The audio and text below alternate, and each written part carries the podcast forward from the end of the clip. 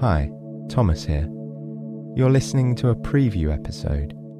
You can enjoy the entire story tonight by subscribing to our supporters feed. There you'll get access to the entire back catalogue, bonus episodes, and more, and it's all completely ad free. Click the link below to learn more. And thank you so, so much. Me and the team really appreciate your support.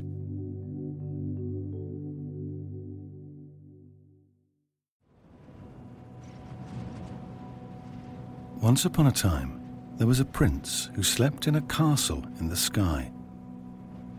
Some said the prince was no more than a fairy tale, a story passed on from mother to child late at night.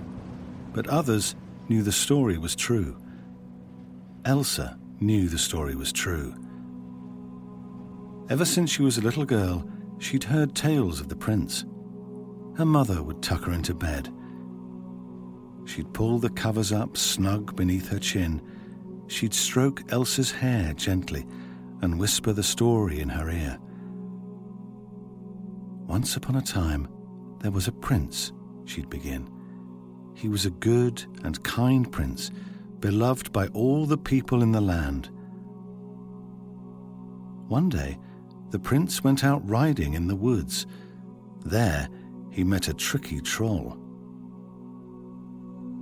Trolls love riddles, and this troll was no exception. Solve my riddle, or I'll send you to sleep in the sky, the troll said. The prince tried as hard as he could, but he couldn't figure it out. And so the troll sent the prince to sleep in the sky, and there he'd remained ever since. Elsa wondered if he would ever wake up. Her mother said he was waiting for a princess to come and rescue him. But only the bravest and smartest princess would be able to find her way to the castle in the sky and free the prince from his slumber. Am I a princess? Elsa always asked. Of course, her mother would say. You'll always be my princess.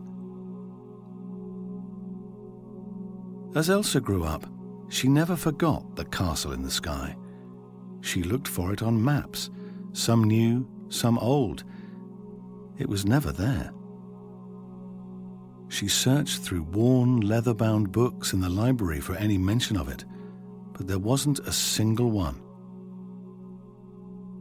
Despite all this, she still dreamed of finding it. When Elsa turned 18, she told her mother she was going on an adventure. She was setting off to find the castle in the sky and finally rescue the prince from his slumber. Her mother knew she was a determined young woman. Once Elsa made up her mind to do something, she'd see it through to the end. Very well, her mother said. She packed Elsa a rucksack and filled it with apples and cheese, a soft blanket, and a pillow for her head. She filled it with a mother's love and sent Elsa on her way. Elsa set off from her mother's house. Soon, she came to a forest. She'd never been into the forest before. This was an adventure, Elsa told herself, and on adventures, you do things you've never done before. With confidence in her shoulders, she stepped into the woods. Elsa walked and walked for what seemed like hours. The trees around her were tall, with deep brown branches and strong, gnarled roots. They were pine trees, and their needles were clustered so close together they looked like woven baskets. The forest was quiet, save for the occasional chirping of a bird or chittering of a mouse. Elsa walked and walked until the sun began to set. It was time to set up camp for the night. She took out her apples and cheese and lit a small fire to warm her tired feet. She ate her dinner quietly, savouring every bite. Food tastes better after a long walk, she thought to herself. The crack of a twig behind her interrupted her thoughts. Don't be afraid, came a voice from the trees. Elsa turned. From behind the largest tree, a giant white bear emerged.